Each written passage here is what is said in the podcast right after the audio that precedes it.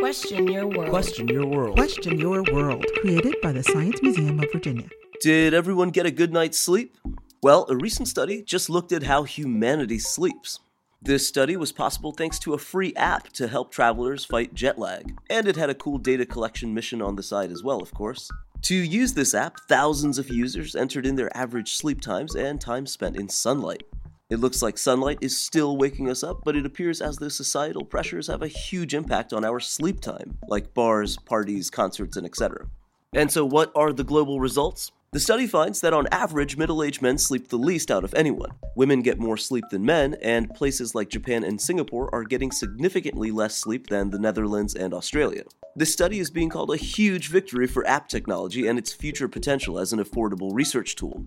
Now, how do we get funding to do the same kind of study with apps like Tinder? Hmm. For more information, please visit smv.org.